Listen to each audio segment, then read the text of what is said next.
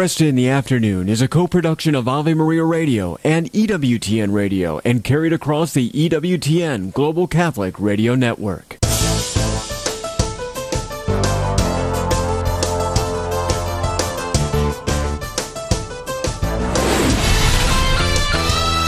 Broadcasting from the studios of Ave Maria Radio in Ann Arbor, Michigan, Al Kresta is ready for conversations of consequence.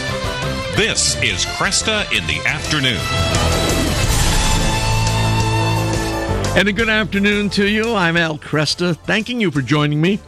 And I hope you enjoyed our countdown uh, for 2023. And uh, there's always, always disputes about, you know, what interviews belonged where and all that. But um, again, it's a wonderful project that we do annually. And I'm glad we uh, glad we reached it. We are now back doing live programming.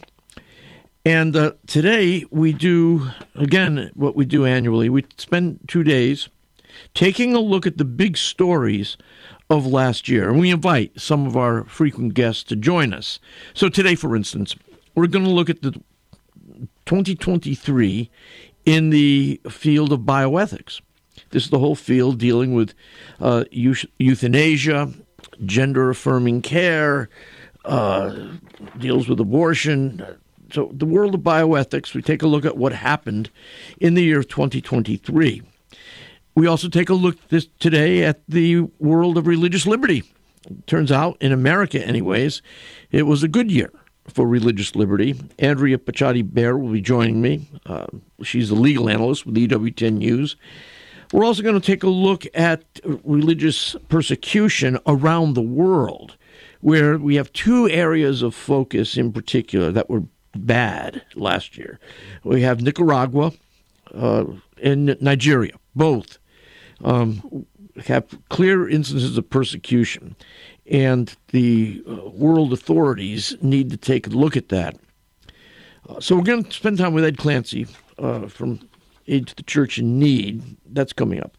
The second hour of today's program, Matthew Bunson joins us to look back on a very busy year in church news. I mean, we've got, go back, well, we have the document uh, that was released during Advent, uh, Fiducia Supplicans.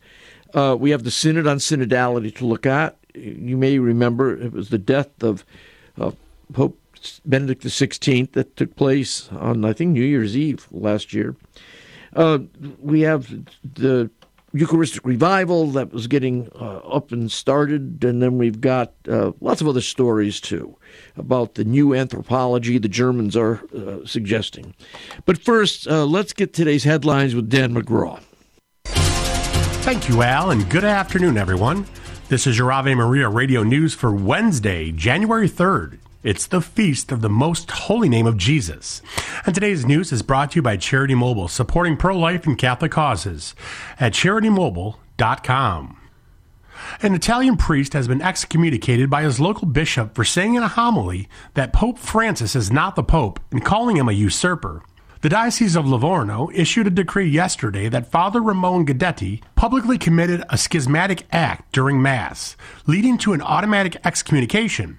The local bishop informed the diocese that Catholics are not to attend any Masses celebrated by the excommunicated priest, citing Canon 751, which defines schism as the refusal of submission to the Supreme Pontiff or of communion with the members of the Church subject to him. Legal Eagles are working around the clock with the imminent release of nearly 150 names in the Jeffrey Epstein sex trafficking case. The billionaire killed himself in 2019 after being charged with child sex trafficking in New York, with most of the crimes taking place at his mansion in the U.S. Virgin Islands. The name associated with Epstein over the years allegedly involve American billionaires and some high profile politicians. There may be a new antibiotic that can treat a dangerous bacteria resistant to most current medicines. Researchers from Harvard University and a Swiss healthcare company say they've developed an antibiotic that can effectively kill the bacteria. According to the CDC, the bacteria can cause serious and potential deadly lung, urinary tract, and blood infections. And the U.S. national debt has topped $34 trillion for the first time in history. New data from the Treasury Department shows the national debt reached an historic high on Friday afternoon. That figure is expected to nearly double in size over the next 30 years.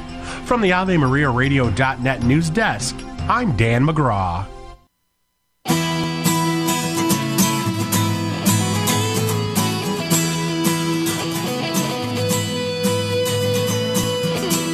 Good afternoon. I'm Al Kresta. Thank you for joining me as we take a look back at the year 2023. We start out looking at the field of bioethics with Wes Smith. Wes is chair and senior fellow at the Discovery Institute's Center on Human Exceptionalism. He's a consultant to the Patients' Rights Council. He's also the host of the Humanize podcast. He's the author of 13 books, including Culture of Death, The Age of Do Harm Medicine, and you can follow him on Twitter at the the Wesley J Smith and check out his articles at National Review, Free First Things, and and more. Wes, good to have you here. Thanks. Thanks, Al. Happy New Year. And to you too. Let's take a look at uh, the the big news in bioethics last year. What do you? Is there one story in particular that characterizes the year? I think all the stories kind of come together with this idea of anything goes.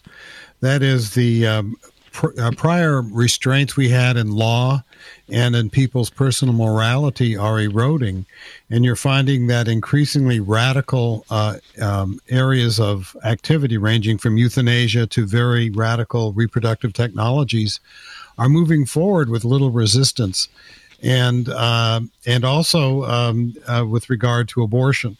So it, it's um, it's a situation in which uh, 20 or 30 years ago, you had um, barriers to some of these more radical approaches, and I think those barriers have have been uh, pretty well wiped out. Now, not everything has gone as bad as I think it will go yet. Yeah. But I don't see uh, restraint uh, as a, a uh, major force in the uh, in the bioethical field anymore.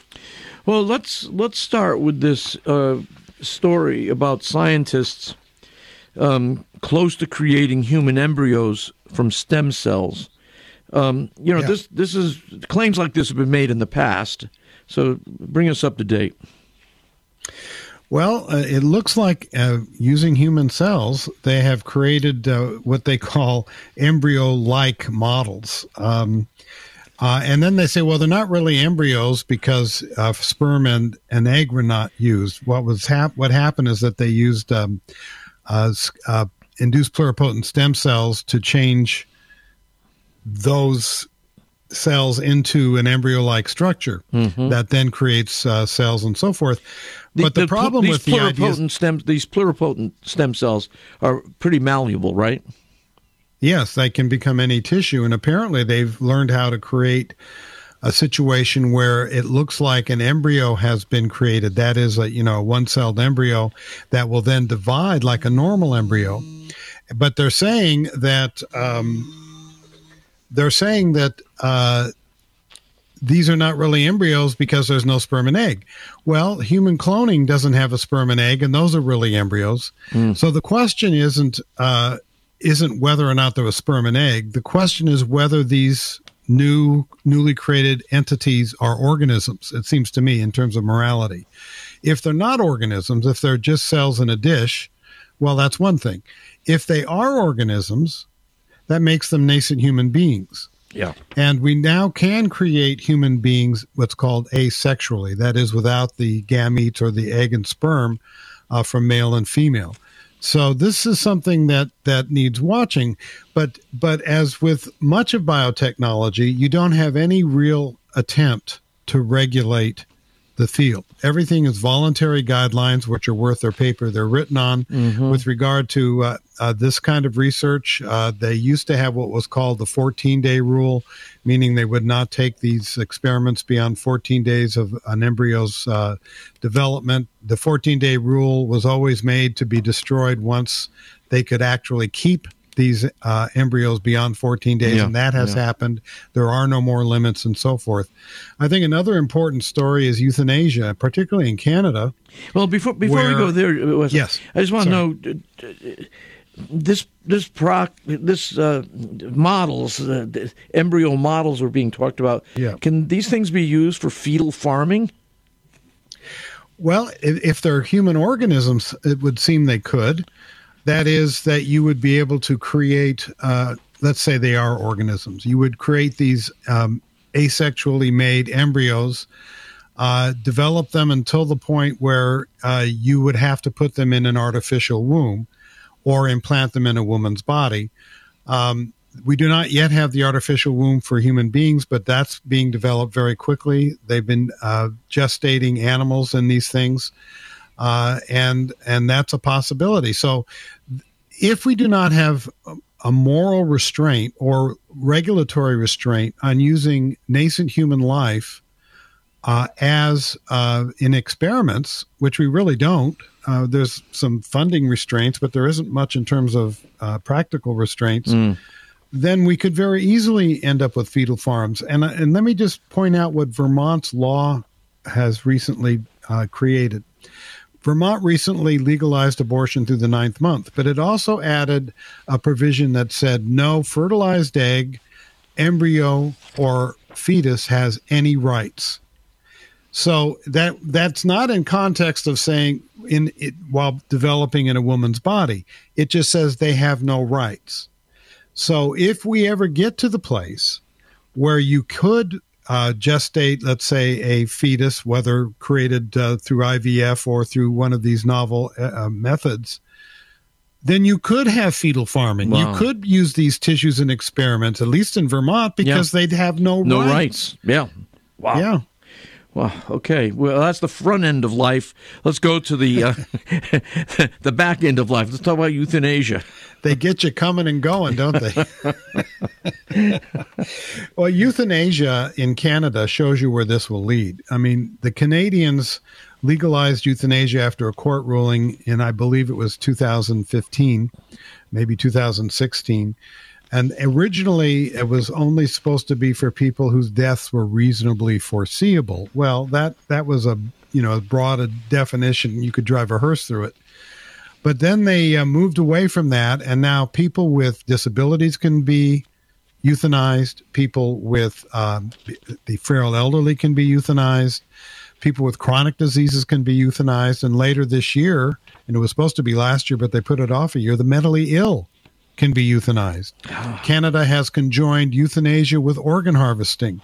In fact, in Ontario, if you uh, ask for, to be euthanized and the doctor finds that you're qualified, you will then they the doctor will then contact the organ donation organization that's in charge in Ontario, who will contact that will contact the patient saying, "Can we have your liver?" I mean, this can lead to people being euthanized for the purpose of creating Yeah. a greater good than they think their lives are worth. You've had, um, uh, you know, joint euthanasia of elderly people in Canada, as well as in the Netherlands and in uh, Belgium, by the way. Um, you've had uh, people with disabilities saying they want to be euthanized because they don't have the ability to get uh, support services, but they can get euthanasia very quickly. There was a woman, a man, I'm sorry, uh, who was euthanized because he was unable to get an oncologist soon enough to help him. And another woman was euthanized because it took so long to get an oncologist. Her cancer ca- went to the point where it was no longer, uh, uh, you know, stop, not treatable, but uh, ki- to give her extra life. Yeah. So Yeah. you find in Canada, people can't get good medical care, but they can get euthanasia pretty readily. good. And of course, they're our closest cultural cousins. Yeah. So it's it, it, it really has a problem. And here in the United States, the assisted suicide advocates are pushing forward in Minnesota, New York, Connecticut, and other places, as well as liberalizing our existing state assisted suicide um, licenses. Um, I understand Cuba legalized euthanasia too. Yes, yes. There's no human rights in terms of life, but you could die. You have a right to die. Great. you know? Yeah. Um, let's talk about uh, what is somewhat of a good news story, and that is the pushback against gender affirming care. Yeah, this is um, the the. Uh, we'll see how this plays out. Um, in the United States, uh, we have one of the most radical uh, official promotions for doing things such as giving 14 year old girls who feel they are boys mastectomies, which is happening, uh, pu- uh, puberty blocking, which can cause uh, terrible bone problems and other issues. Uh, rarely, but it does happen on occasion, even genital surgeries. Uh, and you have uh, very ideological medical associations like the American Academy of Pediatrics saying this is the only way to go, and the Biden administration saying this is the only way to go. There was a recent article in Pediatrics, which is the um, AAP's uh, journal, basically saying that if you do not go along with gender affirming care in states that actually try to stop it are, are abusing and neglecting children. But what they never talk about is that in Europe, they're going in a different direction in many countries. The United Kingdom, which used to have wild gender affirming care, has almost totally backed off on it, called it dangerous, said that a lot of children, when they believe they're the uh, sex they were not born, that that's transitory. Um, Norway has pushed back, has pulled way back. Finland has pulled way back. France has pulled way back. Denmark has pulled way back. And these are not exactly, um, New Zealand has pulled back. These are not Bible Belt countries. Right, right. Hell. Yeah. You know, these are countries that have looked at the, at the data and they said the support, the, the studies that supported doing this are very meager in terms of their proof, but the potential harm is very real. And you cannot call yourself a scientific journal and just promote one side of what remains a robust argument in terms of science. So the science is not settled about this. There is major pushback uh, in um, many countries. Uh, the uh, the approach taken in this country is entirely ideological because you it pretends that the other stuff isn't happening. And so uh, the issue still remains contested, and, and I don't know how it will end up, but I'm very displeased that uh, places like California, for example, have basically created the, uh, themselves into um, uh, gender um, uh, sanctuary states, uh, transgender sanctuary states, so that if a child is, let's say, with a parent in Texas, who says, I'm not going to do transition uh, procedures, and that child runs away, or the, one of the other parent takes the child to California, California won't honor the Texas child custody order and will even allow um, these decisions to be made against parental permission. So this is a very contentious and ideological circumstance, and and it's uh, I it'll be very interesting to see how the next year plays out. Yeah, uh, again, in the countries that you mentioned, they are uh, pushing back against uh, these kind of practices, especially with adolescents. And um, yes. that, that, apparently, the United States hasn't caught up with Finland yet. So yes. Wes, great talking with you. Thanks for your help. Thanks, Al, very much. Father Benedict Groeschel. Brothers and sisters, we got to tell the truth in this country. For heaven's sakes, I wouldn't want to go to a synagogue and find that they were having a Muslim service. I wouldn't want to go to a mosque and run into a Baptist service. I don't want to go to a Baptist church and find out that they're having Mass. We've got to be honest to ourselves. We've got to be what we are.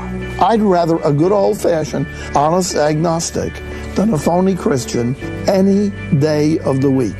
There are reluctant agnostics, there are atheists who are searching for God, and they may find Him. But somebody who says they're doing something in the name of God, in the name of Christ, and God and Christ have nothing to do with it, is violating this commandment. I am the Lord your God. You shall not take my name in vain. The people you know and trust are on EWTN. Remember the song You Gotta Have Hope? All you really need is hope? Well, it's not all you need, but it is one of the three theological virtues. The Catholic Catechism tells us that hope helps us desire heaven and eternal life as our happiness. We trust in Jesus' promise while relying not just on our own strengths, but with the assistance extended by grace from the Holy Spirit. Hope keeps discouragement at bay and sustains us in times of abandonment. It preserves us from selfishness by leading us to the happiness that flows from charity. Christian hope unfolds from Jesus' preaching of the Beatitudes, which raises our hope to heaven as the new promised land. The Catechism says hope is expressed and nourished in prayer, especially the Our Father, the summary of everything that hope leads us to desire. This is Peggy Stanton, and this has been the Order of Malta's Minute with the Catechism. Support for this Ave Maria radio program comes in part by the non for profit St. Anthony Services. Are you shopping for mortgage products, Catholic investing, Catholic health, real estate, or estate planning? StAnthonyServices.org can help you find a Catholic professional for these needs. They regularly connect faithful citizens with faith based professionals that share our Christian values. More information at StAnthonyServices.org or 877 Life US 1. Underwritten in part by the following nonprofit. Do you have an insurance plan that pays for everything, even things you don't believe in? There are options. You can join Solidarity Health Share, a faith based health sharing community. Plus, Solidarity Health Share can save you money with prices starting as low as $384 a month for families. Call to see how much you can save. 844 398 9399. That's 844 398 9399. Millions of people have kicked off 2024 by making the traditional New Year's resolutions. Are you one of them? Are they related to your faith, your home life, your health? Let us know by going to AveMariaRadio.net and scrolling down to the poll of the week. The wisdom of Mother Angelica. The devil will always do his best to tempt you into sin until you get to that place where you love sin. That's what he wants. He wants you down there with him. And not because he loves you, he hates you. When you do what the enemy tempts you to do, he does it out of pure hatred. EWTN. Live truth. Live Catholic. With so much going on in the world, it's easy to feel overwhelmed. What do you need to know today? Stay tuned to Kresta in the Afternoon and Catholic Connection with Teresa Tomeo as we bring you the day's top stories and conversations from an authentic Catholic perspective.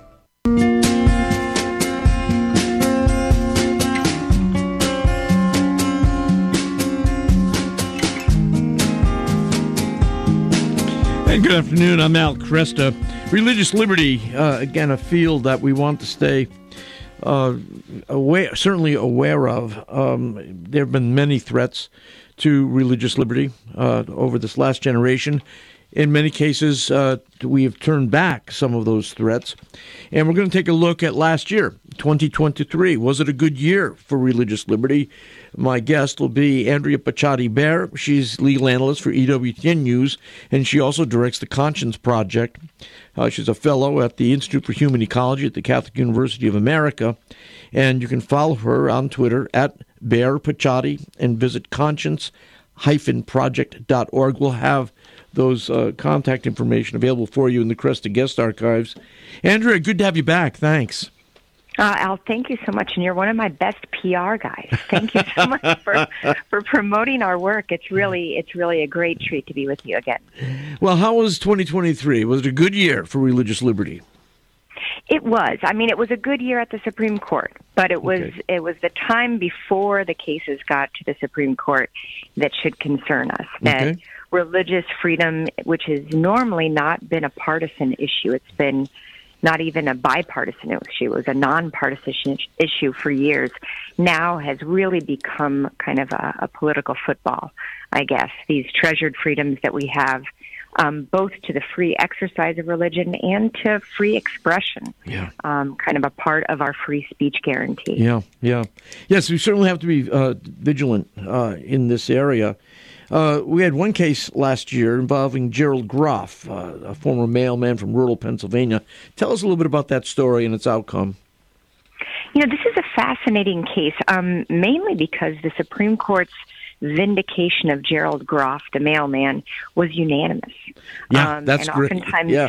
Right? It's um, it's really quite wonderful. And, and if you remember, a few years ago, a similar unanimous decision um, was granted to Catholic Social Services in Philadelphia. Right, So when it when it comes to religious freedom, at least our current Supreme Court does have one mind in many many of the cases that have come before it. Mhm. Um, Gerald Groff was, as you mentioned, a rural, a mailman in rural Pennsylvania. Um, his post office started receiving, had a deal with Amazon. Um, where they were going to deliver packages on Sundays, and I'm old enough to remember that the the post office didn't deliver things on Sunday. Right. Now they do. Mhm. Um, and so um, he shared, he's a strict Sabbatarian Christian, Okay. shared with his postmaster that working on Sundays was, was violating his um, religious beliefs. And at first, the postmaster accommodated his schedule um, by scheduling him um, on other days Mhm. and putting colleagues on on Sundays. But then people started to grumble, and rather than stand up for the protections to um, his free exercise of religion that are actually grounded in federal law as well as in the Constitution, um, to to have a, a right to accommodate your your religious exercise, um, he was he was disciplined, and eventually he quit and went to court and said that the U.S. Post Office was not living up to its obligations under the Title VII, which is our federal laws related to employment discrimination. And the court agreed with, with Mr. Groff. So, so they a unanimous decision, um, saying that again that uh, in this case the U.S. Postal Service had been in the wrong by denying him a religious accommodation. Wow, that is good news. It's great news. And also, I want to give a shout out to the author of the court's opinion was Justice Samuel Alito. Sure. Folks hopefully remember was the author of the important Dobbs decision that Mhm. overturned Roe. Um, and, and in this decision, not only was it a win for Gerald Groff, but really for all employees that are covered by Title VII because there was a misunderstanding of the court's prior precedent. And this Supreme Court clarified that when Title VII says there's a duty to accommodate unless there's a significant burden, the significant burden on a business actually means something. Yeah. And um, prior to this decision, it was misunderstood as being, you know, just like a trifle. And now the Supreme Court said, no, no, no, it's got to be something serious, and it can't just be because other colleagues are bothered. Yeah. It has Yeah. to be something that affects the actual functioning operation of, of the business. Yeah, a substantial increase in costs. uh, Yes. To yeah, to consumers or to the, the business itself. Yeah. Okay. Very good. Uh, there was another case this summer where the court ruled for the First Amendment's free speech guarantee, and that's the case of Lorie Smith. Let's talk about that. Yeah. Yeah, no, I love Lorie Smith's case. this is 303 Creative. Um, 303 Creative is Lorie Smith's business. It's named after the area code in Denver, which is 303. Mhm. And um, she is a website designer and wanted to create wedding websites, which apparently are things. Yep. And um, and but because she's a, a devout Christian, she didn't want to create wedding websites for same-sex weddings Mhm. um, in Colorado, and was concerned because her state has an anti-discrimination law that's really broadly defined to enco- encompass sexual orientation and gender identity. Again, this may be familiar um, to uh, many of your listeners, Al, because it's the same law that involved Masterpiece Cake Shop and Mhm. Jack Phillips. Right. Um, and so uh, Lorie went to court and said, "Hey, can we get some clarification here um, that I won't get into trouble with the state government and be found in violation of this Colorado Anti-Discrimination Act?" Um, she lost in the lower courts, and in the Tenth Circuit Court of Appeals, which is the federal court reviewing cases out of Colorado, even said that it she would be forced to not only create wed- wedding websites for same-sex couples, but she couldn't even put a note on her website itself saying, you know, hey, I believe in um, marriages between a man and a Yeah, woman. yeah. So it was definitely a um, kind of case of compelled speech Mhm. as well as interfering with her religious freedom um, and exercise and beliefs. The Supreme Court, it wasn't unanimous, but it was close. It was a six to three decision. This time, um, Justice Neil Gorsuch wrote the opinion and really vindicating again um, free speech, uh, which was the, the issue that the court was looking at, um, in a very robust way. Mhm. Um, I think it was important. It was um, very clear and very consistent with what I like to call an originalist understanding of the First Amendment. Yeah. The, the objection of those who uh, were in the minority, what what was they, their fundamental objection to this? You know, a lot of it stems from a misunderstanding about public accommodations laws and um, and religious objections. The idea that the lower courts has was that um, you know if if you allow a religious American to opt out of providing a certain service, it's it's a form of bigotry, a form of discrimination. Yeah. Um, and for, like like we're not going to serve blacks in our in our Exactly. yeah in our uh, Exactly. And and Justice Gorsuch said, you know, these public accommodations laws are really important and we can see in our country's history to address profound systemic racism. Mhm. They were important, but this went too far. yeah It expanded not only into areas where there isn't that kind of historic uh, discrimination as there is with r- racial discrimination, but also imposing um, and interfering with speech, forcing people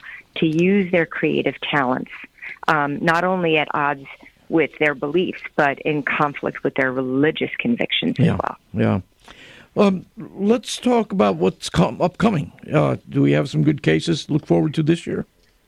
You know, there are some good cases that the every every case that the Supreme Court reviews is a good case because, because it's got national significance and Mhm. there's some need that we, you know, the highest court in the land um, can offer to clarify for the the lower courts and for the country. Um, there are no cases that are specifically religion cases. Okay. But there are cases that touch upon religious interests.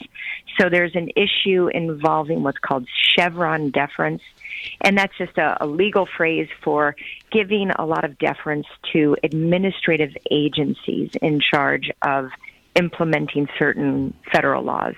And the Supreme Court has seen that that's given more power to the executive than really is envisioned by the Mhm. Constitution. If there's a lack of clarity in something that Congress has passed, well, Congress should make things more clear. Yeah. And um, and and I'm sure again you and your listeners remember the Affordable Care Act's contraceptive mandate, the Affordable Care Act's gender transgender mandate. These were kind of uh, liberties taken by the administrative state to go beyond Congress's intent Yes. in passing the, the Affordable Care Act. So, um, getting rid of this undue deference to the administrative state will really kind of rebalance our um, our system of government and make Congress be more clear. If they Yeah. want something, then you got to say it. Yeah, yeah. Don't uh, these federal agencies can often exploit vague language uh, to go beyond Congress's original intent. So uh, this is good. Uh, do, do we have, or do we have uh, any of our religious liberty advocates, advocacy organizations, uh, filing amicus briefs on this? Yeah, you know, one of my favorite groups, of course, is Becket Law. Yeah, right. Um, and and they're just fabulous. They were, you know, represented the Little Sisters of the Poor. And They also were successful, represented Catholic Social Services in Philadelphia, and they filed briefs not only in this case but in a few others, basically adding that important friend of the court contribution um, to looking at cases that don't look like they involve religion and saying, no, this really does. And minority religious interests oftentimes need to be considered. Um, there's another case that I didn't mention, Al, that deals with the issue of mootness. Um, when the government changes its policy, if there's been a violation of religious freedom or free speech, oftentimes the government will say, well, we just changed our policy, so no harm, no foul. Yeah. And Becket has really pointed out and saying, no, you know, when you when you um, suffer an injury to your constitutional rights, that's something that that needs to be um, remedied, and just a, a momentary change in policy isn't a guarantee that it's not going to happen again. Yeah. Okay.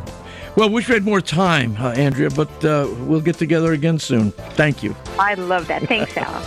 Andrea Picciotti-Bayer, legal analyst for EWTN News. Uh, she does again great work. We love having her, and we want to make sure that you can follow follow her work. If you go to the Kresta Guest Archives, we've got the contact information there and her projects, like the Conscience Project.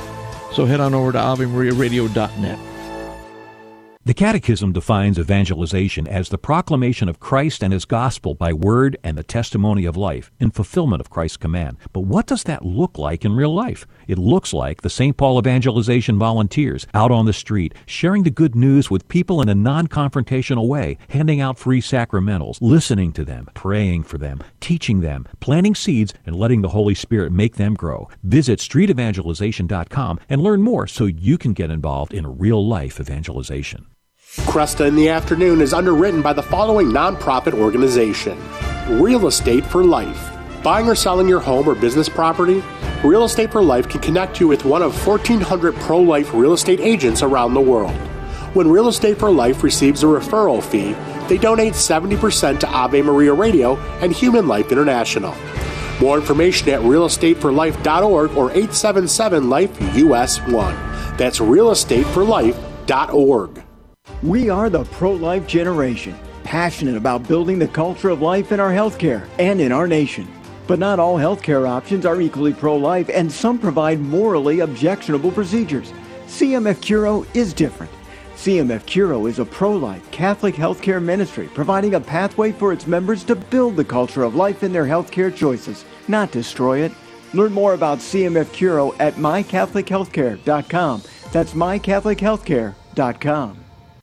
Hello, Steve Ray here. Everything in the Bible and in the Catholic Church starts with the book of Genesis.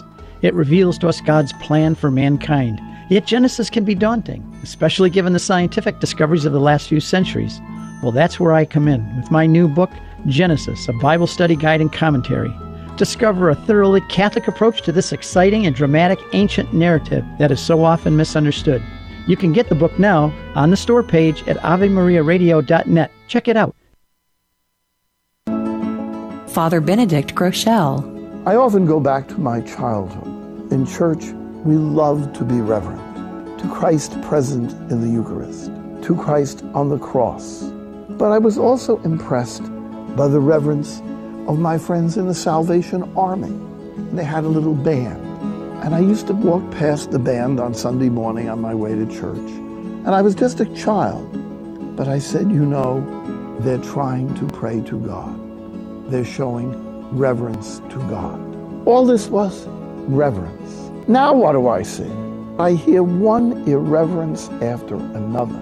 And week after week, month after month, the media churns out things that make fun of religion in general and make fun of Christianity in particular, and particularly make fun of the Catholic Church. No class. Absolutely no class. EWTN. Live truth. Live Catholic. Dr. Ray Guarendi. What's looking back at you at age 22? What do you hope to say about that child at age 22? If you're content to say, well, the way kids are turning out nowadays, counting my blessings. Parole officer says one of the nicest children he has. Or would you rather say he's one in a hundred? Morals, compassion, seeks God. Are you prepared to be a one in a hundred parent then? You can't parent like the bulk of parents anymore. You will supervise far higher. You will screen out toxic media sewage at a rate unlike all of your friends, perhaps your family. No guarantees as to what will be looking back at you at age 22. But you want to be able to say, I think he's one in a hundred, then you be a one in a hundred parent.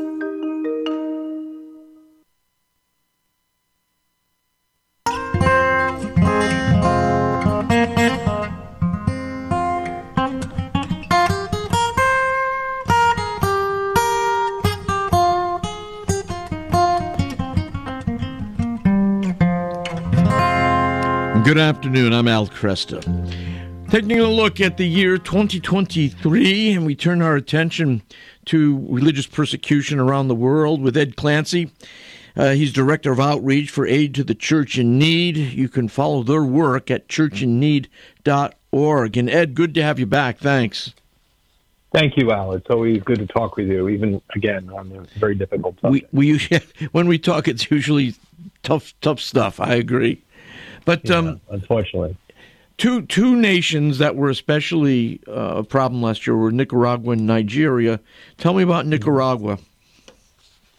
Well, Nicaragua is um, like a slow simmer now. I, I, think you know, obviously there was a lot of activity with the arrest of the bishop um, and some of the priests, and then there was a sort of a little bit of a reprieve with some of the some of the people who were arrested being released. But Mm-hmm. uh, Bishop Alvarez is still in prison, and recently another bishop was, um, you know, taken into custody. And it's a very difficult topic for both, you know, the church and for even the church in need because we have to be careful that we don't make things worse for them. Yeah, So, yeah. So how does that? I mean, who who negotiates these kind of things? Uh, this is, you know, sort of, you know, the old saying above my pay grade, but these things are being dealt with uh, at levels that, you know, where they need to be dealt with. And hopefully there'll be some positive uh, development. Okay, so we we've got uh, competent authorities uh, putting some pressure on Nicaragua to do the right thing. Yeah, yeah. I mean, there's always always work behind the scenes. There's always communication. Yeah. Um, so we just like you know hope and pray that in the end, you know, Bishop Alvarez is released and uh, there's less of this happening. Yeah. Okay. Okay. Yeah. Um, to Nigeria. Uh, My goodness. Yeah. Now that's Yeah. that's a brutal area. Um, talk to me. We've got uh, again one uh, one monk uh, saying, "I am prepared to die a martyr." Uh, apparently, the, after the murder of a brother monk. Um, what can you tell me about that case? Well, I mean, it, it's indicative of the faith of Nigerians, and especially the religious in Nigeria. Um, because of all of the work that Aid to the Church Need has done to help in the country, uh, I've gotten to know some of the priests and nuns and bishops, and each of them has a very strong sense of you know where they are in the world and what sacrifice might be asked of them. Yeah. Uh, a priest friend of mine said that he begins each day saying a prayer that God, if today today I'm called, let me be worthy of a, a martyr's death, and that's every day. You know, that's Yeah. essentially how you have to start each day. And at the end of the year, Christmas time, it's almost like clockwork. Like you can put it on the calendar that there's going to be a region of Nigeria where there's going to be an attack, and of course, there was there was right the days before Christmas and up to Christmas Day in Plateau State. You know, the numbers again. I'm always hesitant to give these numbers and say it's outrageous. 300 people, 200 people, Yeah. uh, because we lose the fact that those are 200 individuals. You know, Yes. those are names, those are families, those are communities. And, um, you know, Plateau State is among the more or less violent areas uh, in Nigeria, and yet Oh. it was attacked. And it's put under the title of, you know, the herder farmer um, conflict. And yet, as Father Andrew, who is a you know partner of Aid to Church in Need in the region, said, nobody was killed but Christians. Yeah. So, in a conflict, when one side suffers all the consequences, it's is it really a conflict, Yeah. or is it more uh, terrorist activity? Yeah. And so, um, Nigeria in 2021 and 2022, by our estimates, had nor- above 7,600 uh, Christians killed for their faith. Oh. In 2023, the numbers aren't in, but as of, for example, just the beginning of April, that number was already over a thousand. Wow. So, you know, these again, just to put the numbers out. In the last 14 or 15 years, Nigeria has been the leading country of Christian martyrdom in the world almost every year. And if we go back to the days of ISIS when they were attacking Syria and um, Iraq, Mm-hmm. even those the 2014, 15 th- that region, Nigeria still suffered more Christians persecuted, more acts of terrorism against Christians than even those places, ISIS. And those were headlines. And now we have a country at Christmas time where, you know, not that far from the capital district in the Plateau State, the center of the country, um, maybe 300 people died and hundreds more injured, and maybe thousands are displaced. And uh, later on this month, we'll have uh, a bishop from Benue. In Benue, there are more than one and a half million displaced Christians.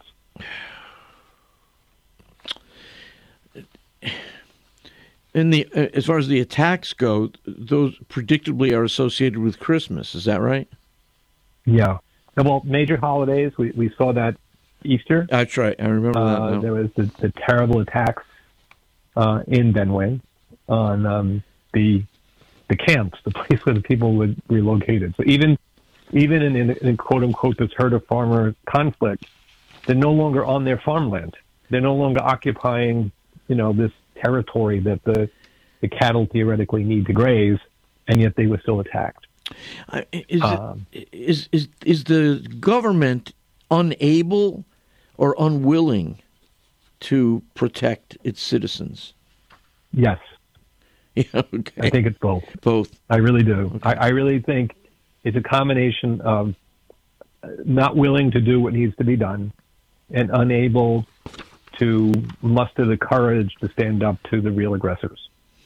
Um, so it is that working, and then you have a certain sense of this is the way it is, you know, Yeah. sort of Yeah. the way things go, and we're not going to change anything. That, you know, in a sense, is the beginning of of this almost despair. Um, but I, I have to say that if there's any people in the world that are more resilient than Nigerians, please show them to me because when uh, the Pew Research uh, did their study on attendance at Mass, they're number one in the world with both percentage of, of people attending Mass and frequency, both. So over 90% of the country attends Mass regularly. And they have, again, a higher percentage of multiple attendees per week of any country in the world. And, and that's in that territory, in that environment. And these are the people who wake up every morning and pray that they would be worthy of martyrdom. Uh, Yeah. Uh, it's hard for us to imagine uh, that kind No. of commitment uh, over such a wide body of people. Are the Fulani primarily responsible for these deaths? Uh, the ones, yes, the ones in Plateau State, for sure. That's um, again credible sources, and it's the same, you know, the same mo method of attack. Um, you know, sort of grouping of the attackers, how they come into a, an area. You know, they come in at night, or you know, when it's barely light, they uh, start attacking houses and push people out into the common areas, and then force them out into the bush.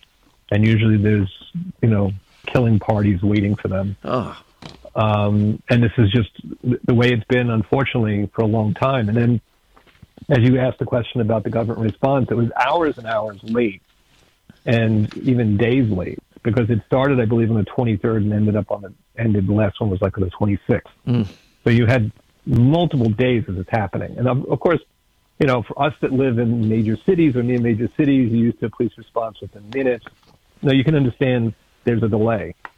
But when you see something like this happening, and especially in a country where the police are governed completely by the federal government, there should have been some sort of military action. Yeah. I mean, literally roll troops in, roll whatever you need in, declare martial law, even if you have to, close off these areas, start, you know, uh, uh, filtering out who, who might be responsible. And I'm sure there's areas, aerial surveillance and drones and things like that that could be used. And it just doesn't seem to happen.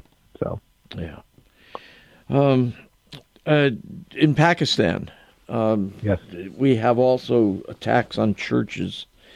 Um, it, it, I understand that um, at least 26 churches were burned uh, last summer, anyways. And yeah, in August. yeah, and how's that? How is that shaping up now? I mean, does that continue?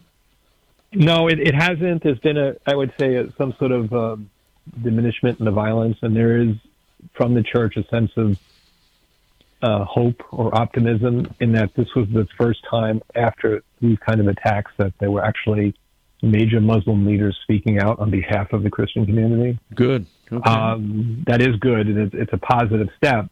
Um, the unfortunate thing, though, is in Pakistan, the system of justice is you arrest someone, you make a show of it, it gets headlines, and then the case just seems to disappear. Obviously, these cases haven't really run their full course yet, so we don't know if that's going to be the case, but that's what has happened in the past, whether it's, you know, men abducting young girls and essentially uh, raping them and treating them like uh, sex slaves Mm. and quote under the, the guise of marriage, uh, then being arrested for violating one of the laws. And of course, it's more, a little bit more than a slap on the wrist and, you know, um, maybe a fine. And they go back out as if nothing happened and essentially as heroes. So in this case, the, the groups that started the attacks essentially it came from, you know, from the houses of prayer, from the Muslim houses of prayer, from the um, leaders in a certain community there in Jaranwala, that they were told to go out and do this. Um, you know, you would think that immediately would be your first action as a government. Yeah. And again, maybe it maybe it will be, but it hasn't yet. It really hasn't come into any sort of real action against these people or the the actors themselves. Is this is this a way for outlawed political parties uh, or people on the outside to gain public support? I mean, are these are these attacks on Christians? You mentioned that some of these people get arrested and then they're released, but they Mm-hmm. get a lot of public applause for having gone after Christians. Um, uh, is this being used to gain political legitimacy by some groups? I, I think it might very well be. Oftentimes, you know, from our way of thinking, we don't necessarily join religion and, and politics so intimately. Right. Um, but there, it's not like that. So the the power of these actions, the the fear that you can instill, uh, does give certain leaders the the ability to, um, you know, coordinate control, if you Yeah. want to call it that. Yeah. So these, it's it's very possible that this is a way of it being done, or it really could just be that it's groups that seek to uh, extinguish any any Christian presence in Pakistan. Um, Pakistan, again, famously was separated from India Yeah. because of religious issues. That's right. It was to And be a Muslim the state. Pakistani, right, exactly, and the Pakistani people were generally the Muslims living in a Hindu majority country and separated because of it, and now, you know, treating the minority in their country the same way or even worse yeah. um, is not necessarily, you know, true to, to the, the fa- or at least the the stated founding of, of Pakistan. Yeah.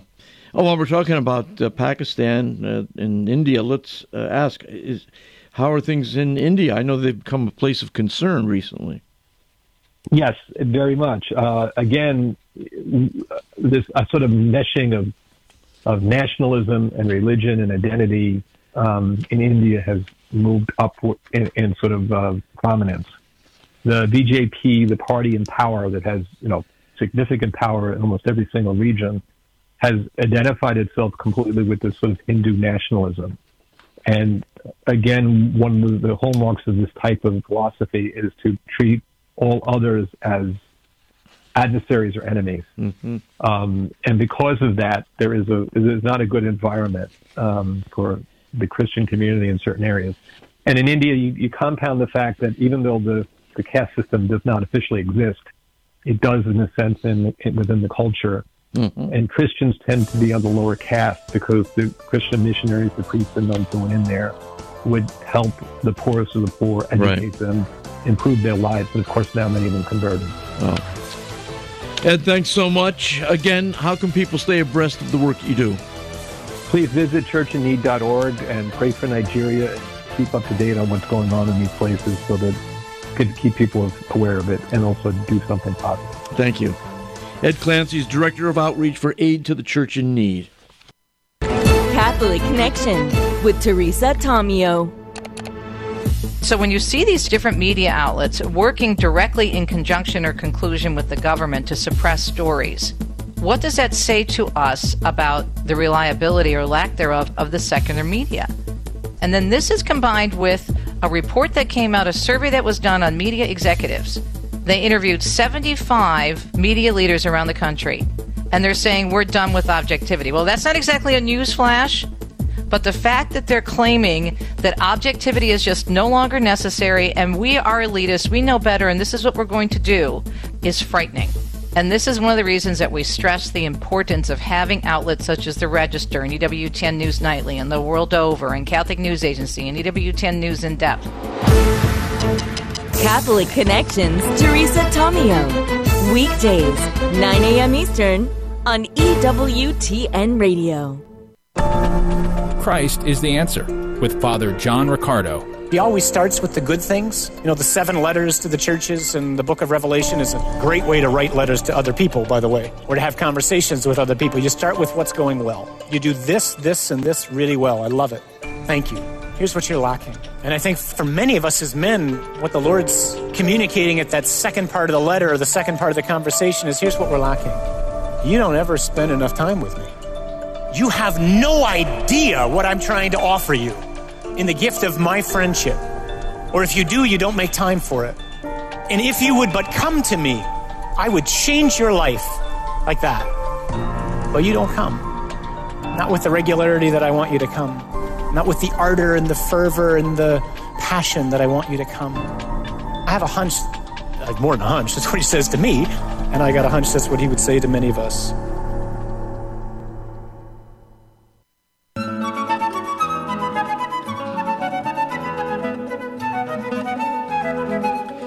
Good afternoon. I'm Al Kresta, and we continue our look at 2023. Next hour, Matthew Bunson joins us. It was a very busy year uh, for the Catholic Church as an institution. Again, a global, international institution. And one of the big stories uh, that really started off the year was, you know, before the confetti had even stopped falling, we had the death of Pope Emeritus Benedict on New Year's Eve. And uh, we're going to go from there all the way up to the release of Fiducia Supplicans, that is the document on blessings, or the declaration on blessings, the pastoral meaning of blessings, that was released on December 18th, right in the midst of Advent. Lots more to talk about, though.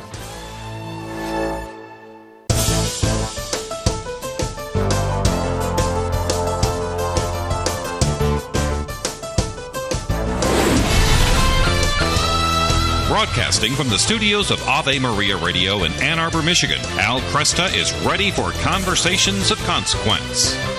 This is Kresta in the Afternoon. And good afternoon. I'm Al Kresta. Thankful that you've joined me today, and we're taking a look at the year 2023. This hour, our focus is on the church as institution the Catholic Church globally. What are some of the big stories associated with the church? We know that, uh, of course, the Synod on Synodality uh, was one of the big stories uh, at the close of the year, right in the middle of Advent, or actually right at the close of Advent. You had the publication of a declaration, a significant uh, document, uh, Fiducia Supplicans. Uh, this is on the theology of blessings which is widely interpreted as uh, freedom for priests to, quote, bless um, couples in irregular relationships. By generally, that means same sex couples or and or those who are um, in a second marriage without uh, annulment. Uh, now, this is one of the big one of the big issues concerning this document, and it's that's ambiguity. Exactly why this is significant is unclear to many of us, and I'll be issuing a commentary sometime soon on it. But today we talk it over uh, with uh, Dr. Matthew Bunson just to see how this document has been received uh, around the globe. And you might be surprised that because it, because the document is ambiguous, you've got a wide range of interpretation of it. We're also going to talk about the passing of uh, not only uh, Pope Emeritus Benedict, but also of the great Cardinal uh, George Pell, uh, who uh, passed away this year. And then there's much more. We've had the continual lead up to the Eucharistic revival, the appointment of new cardinals, the FBI probes into, quote, traditionalist Catholics. All those things coming up in my conversation with Matthew Bunson. But first, uh, let's get the headlines from Dan McGraw. Thank you, Al, and good afternoon, everyone. This is your Ave Maria radio news for Wednesday, January 3rd. It's the feast of the most holy name of Jesus. And today's news is brought to you by Charity Mobile, supporting pro life and Catholic causes at charitymobile.com. An Italian priest has been excommunicated by his local bishop for saying in a homily that Pope Francis is not the Pope and calling him a usurper. The Diocese of Livorno issued a decree yesterday that Father Ramon Guidetti publicly committed a schismatic act during Mass, leading to an automatic excommunication.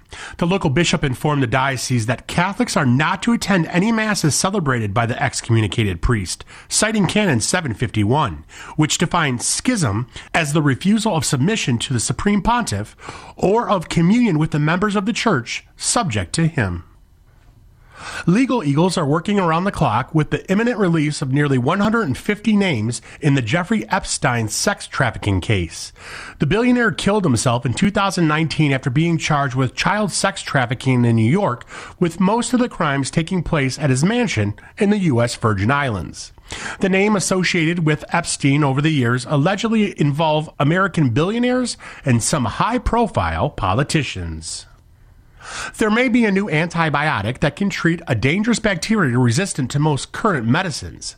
Researchers from Harvard University and a Swiss healthcare company say they've developed an antibiotic that can effectively kill the bacteria.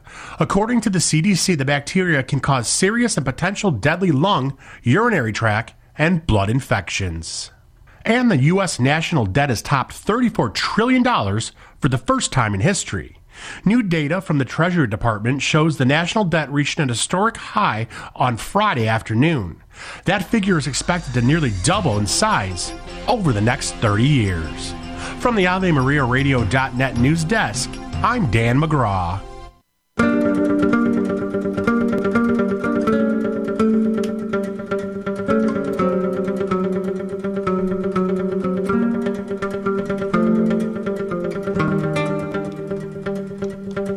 And a good afternoon to you. I'm Al Kresta. As we look back at the news of the Catholic Church uh, 2023, we've got with us Dr. Matthew Bunson, Vice President and Editorial Director of EWTN News. Uh, Matthew is the author or co author of more than 50 books, including the first English language biography of Pope Francis and the Encyclopedia of Catholic History, and much more.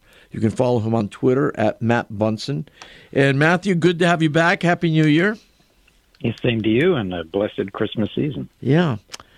Well, let's let's go. This was a, a, a especially interesting year, I think, for the church, the institutional church. A lot went on, um, but uh, we should lead off with a, you know, remembering Pope Emeritus Benedict the Sixteenth, um, who died before uh, the confetti even stopped falling. So that's right. last yes. New Year's Eve.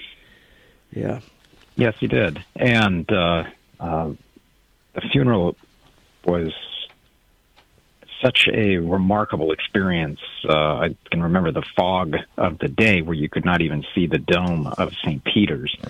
And I, I think it uh, fit the mood of uh, many of the, the people who were taking part because he had been retired, or at least resigned and, and living uh, in the Vatican Gardens for a decade. Um, and yet, when he passed, shouldn't have come as a surprise to anyone. But when he did pass, I think everyone was still surprised. Yeah. Uh, when the news came. Yeah, uh, it, it, it, you know, many of us truly uh, loved him and had been imp- impressed and influenced by his many writings and his manner of life.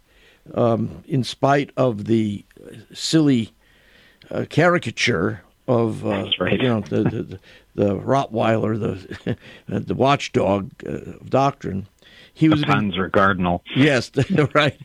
he he was if again, read him. Read him. He was very generous, uh, even to those with whom he disagreed, and um, he wasn't he wasn't afraid to take on uh, issues of great concern within the church. And um, that's right. Yeah. Yeah. I had uh, the the privilege of taking part uh, just the last of the last few days. Uh, it was on the 30th and 31st of uh, December uh, of a conference in Rome that was held, basically looking at his legacy. Oh, and uh, I had the, the again the, the great privilege of being one of the speakers, but then also. Wow. Having a sit down uh, with Archbishop Georg Gänswein, who had been um, first Cardinal Ratzinger's, and then when he was elected Pope, Pope Benedict XVI personal secretary. And other speakers included Cardinal Gerhard Mueller, uh, Father Federico Lombardi, who had been at one point the Vatican spokesperson for Benedict. Yes. Um, Father Vincent Twomey is one of the greatest living experts. Yes, in I've interviewed him. and it was yeah, it was an opportunity to look back uh, on this one year that has now passed since uh, the the departure of Pope Emeritus Benedict, Pope Benedict XVI. But also, uh, one of the points I, I tried to make is that we are now just at the very start of assessing his legacy and the gifts that he left to the church in his writings and in his theology. Yeah. And uh, it was interesting how at a conference like that things can happen organically. But the, one of the questions that kept coming up was whether or not Pope Benedict would ever possibly be declared a doctor of the church. Sure. Sure. And of course, there are three requirements. The, the most obvious being a, a formal announcement, uh, usually by the Pope or an ecumenical council. But to get there, you need two other things. You need uh, the declaration of sanctity. In other Mhm. words, that you need to canonize this person. Yeah. The other is the eminence of teaching.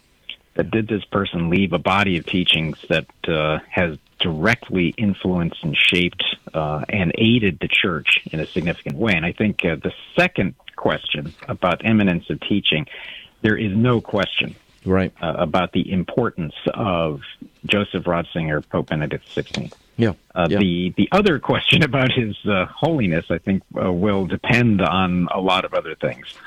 Uh, but I, I do think that this really is now the start of an assessment of his contributions to the life and, and thinking and spirituality of the church.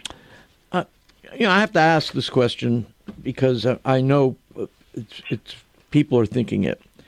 Um, was there discussion at this conference about how uh, Pope Emeritus Benedict XVI would have regarded some of the Holy See's moves in the last year, especially um, Fiducia Supplicans? Uh, no, uh, that really didn't come up, and, Okay. and partly because this was dedicated uh, to this year that has passed uh, and to the days that he passed, his funeral, and then his legacy. I know that uh, there has been some discussion in recent days about uh, uh, Peter Seewald, I think it was, uh, Yeah. his reflections that uh, Pope Francis uh, supposedly blindsided uh, Pope Emeritus with uh, his Traditionis Custodes decree, that sort of thing.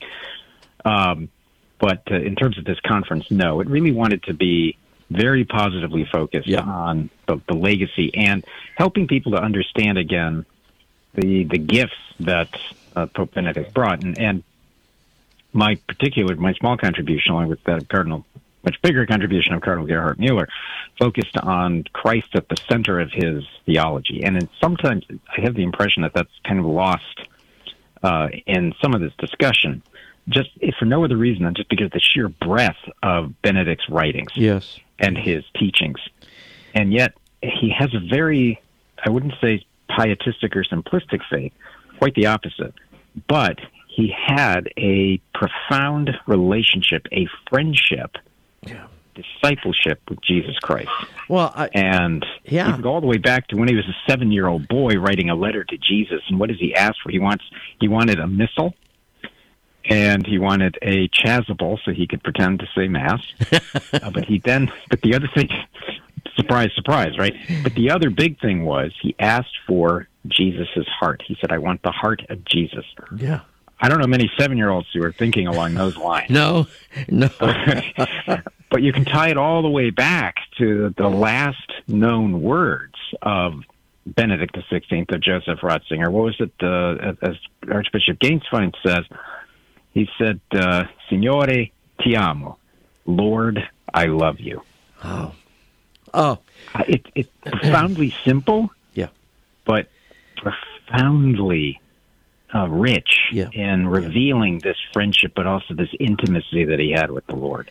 And his three volume work, uh, Jesus of Nazareth, he, he says he wrote it um, because he was pursuing, uh, he wanted to see the face of Jesus. Yes. And and so he has he's a brilliant scholar, but he has the heart of a of a disciple, a devoted disciple of Jesus.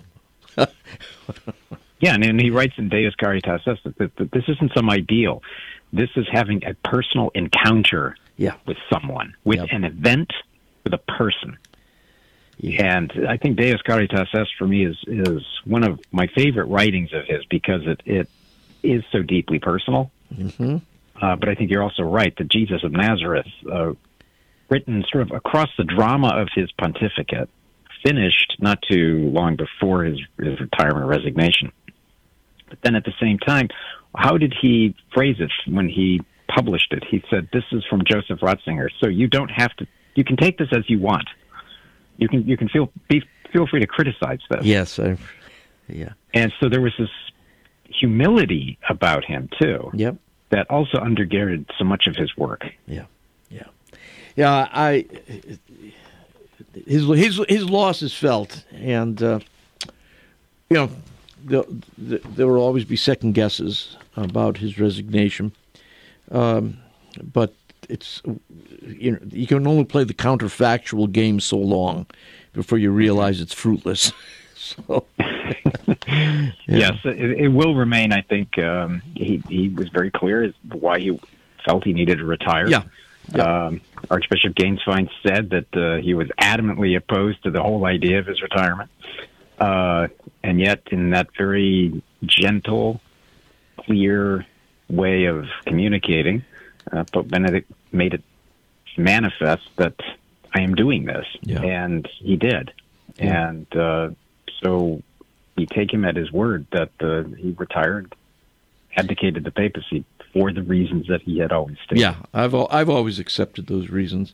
Yeah. Um, his he, but he made his resignation uh, in a in a, a way that I think surprised a lot of people. It wasn't it wasn't a grand announcement. It was kind of a Right. subtle reference in Latin. in Latin. and as, as was asked at the time, there weren't too many people in that room who understood exactly what he's saying. Right, right, exactly.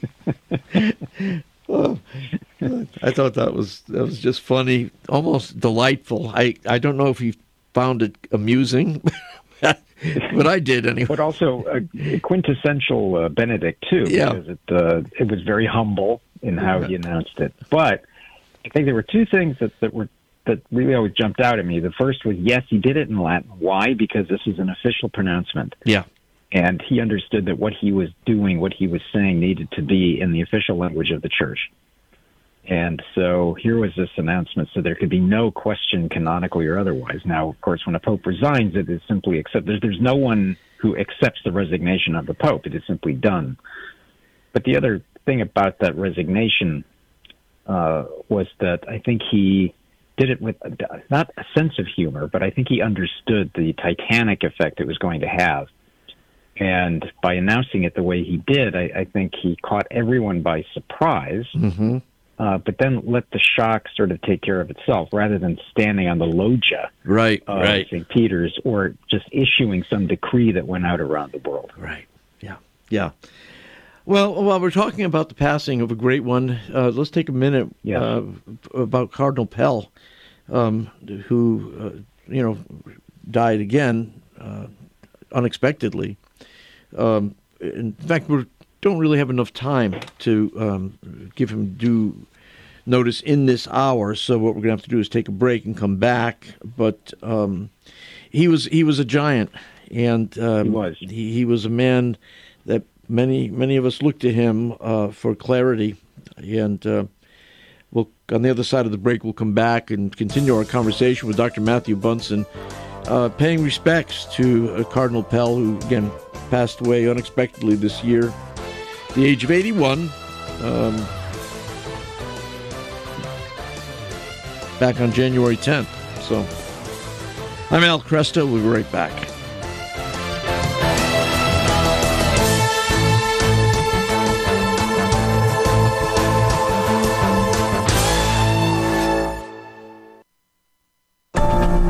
Christ is the answer with Father John Riccardo. We just did our parish mission a couple weeks ago now, and I suggested that in the course of the mission that we do something like a, a little mini spiritual assessment of our lives. I don't have to show this to anybody, but a great chance for us just to, with real honesty, just between us and Jesus, ask ourselves some questions. First question, given the fact that half of Catholics don't think God is even personal, would be to ask ourselves that. Do I think God is personal? And then to ask myself, do I think a relationship with Jesus is possible? Do I have a relationship with Jesus? And if so, what's it look like?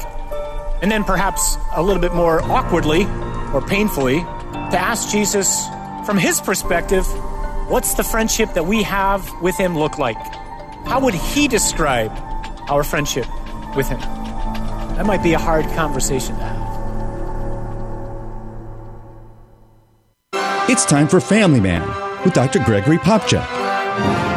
St. John Bosco once had a heavenly vision telling him to reject harsh approaches to discipline and instead raise the children in his care with reason, religion, and loving kindness. Today, we call his method discipleship discipline. It's a means of child rearing that doesn't just focus on stopping bad behavior, but rather helps parents raise faithful kids who love God and lead virtuous Christian lives. Discipleship discipline is great for kids, but it also helps parents experience and share God's love more effectively with their families. That's why discipleship discipline is such an important part of the liturgy of domestic church life, a way of experiencing the faith as the source of the warmth in your home. To discover more ways your family can celebrate the liturgy of domestic church life, check out the newest editions of Parenting with Grace and visit CatholicCounselors.com. I'm Dr. Greg Popcak, but you can call me Family Man. To discover more ways faith can enrich your life, visit CatholicCounselors.com. Maybe you've been hearing a lot about the need to make a spiritual communion while participating from home in a live streamed or broadcast Mass. By asking for spiritual communion, we are acknowledging that the Holy Mass is the perfect, best way to worship God. The priest intercedes perfectly for us with God the Father because he acts in persona Christi. This is the time to see that through the priest's representation of Christ's sacrifice on Calvary, we are never separated from our Lord. Jesus, I embrace you and unite myself wholly to you. Hello, Steve Ray here. Everything in the Bible and in the Catholic Church starts with the book of Genesis. It reveals to us God's plan for mankind. Yet Genesis can be daunting, especially given the scientific discoveries of the last few centuries. Well, that's where I come in with my new book, Genesis, a Bible study guide and commentary. Discover a thoroughly Catholic approach to this exciting and dramatic ancient narrative that is so often misunderstood. You can get the book now on the store page at AveMariaRadio.net. Check it out. Kresta in the Afternoon is underwritten by the following nonprofit organization Real Estate for Life. Buying or selling your home or business property? Real Estate for Life can connect you with one of 1,400 pro life real estate agents around the world. When Real Estate for Life receives a referral fee, they donate 70% to Ave Maria Radio and Human Life International. More information at realestateforlife.org or 877 Life US 1. That's realestateforlife.org. Underwritten in part by the following nonprofit. Do you have an insurance plan that pays for everything, even things you don't believe in? There are options. You can join Solidarity Health Share, a faith based health sharing community. Plus, Solidarity Health Share can save you money with prices starting as low as $384 a month for families. Call to see how much you can save. 844 398 9399. That's 844 398 9399.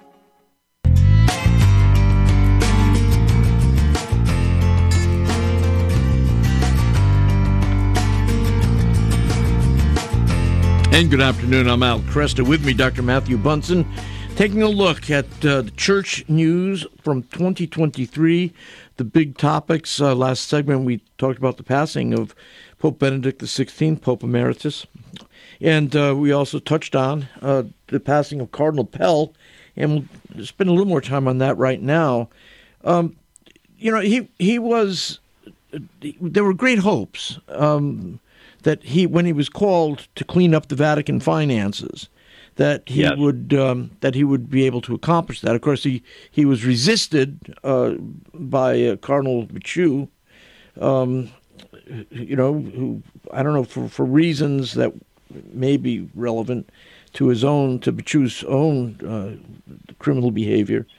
Um, you know, Becciu was the uh, former Deputy Secretary of State. I mean, he was the third most powerful man in the Vatican who, again, opposed Cardinal Pell in his attempt to clean up Vatican finances. Uh, he, why Pell was unable to accomplish it because of this resistance. And correct me if I'm wrong on this he was unable to clean up the Vatican finances like he had hoped because of the resistance from Becciu, but also because he was called back to Australia to stand trial. Is that right? Well, that's, that's exactly right. The, the, he uh, was strikingly uh, one of the very early key figures in the pontificate of Pope Francis. Yeah. That uh, he appointed him, I think, as a member of the, the Council of Cardinals. Uh, he named him to the Secretariat of the Economy. Uh, so this was somebody who clearly uh, Pope Francis wanted to come in to help him uh, solve so many of the ongoing financial problems that yeah. the Vatican had. Now, some of that uh, some of that work began under Pope Benedict, but certainly one of the mandates of Pope Francis at the time of his election in March of 2013 was to take a hold of those financial scandals and uh, the lack of transparency and, and, really try to update Vatican finances. And that's where Pell, uh, who had served as the Archbishop of Sydney and was such a prominent international figure, certainly within the church, uh, I think was somebody who was uh, ideally suited to that. Mm-hmm. What we saw almost immediately, however, from the time of his appointment in 2014, uh, was that uh, he faced all kinds of opposition. Yeah. And by 2017, he had to leave Rome, as you noted, uh, to go to Australia to defend his innocence on accusations of abuse. Yeah. And we know how that played out uh, in the most uh, horrendous fashion imaginable. But yeah. he was essentially sidelined then uh, for six years yeah. uh, from 2014 essentially to 2017 when he left, and then uh, he was finally acquitted in 2020 after 400 days in prison, yeah. most of that in solitary confinement. Yeah. Wow. Well, let's talk about Becciu, Cardinal Becciu, who resisted his efforts at reform, and uh, Becciu himself has now been convicted. Um, uh, t- talk to me about this case. Yeah, this is uh, uh, has been called the trial of the century, as you know. Uh, and what is uh, interesting about that is that there had been trials of cardinals previously.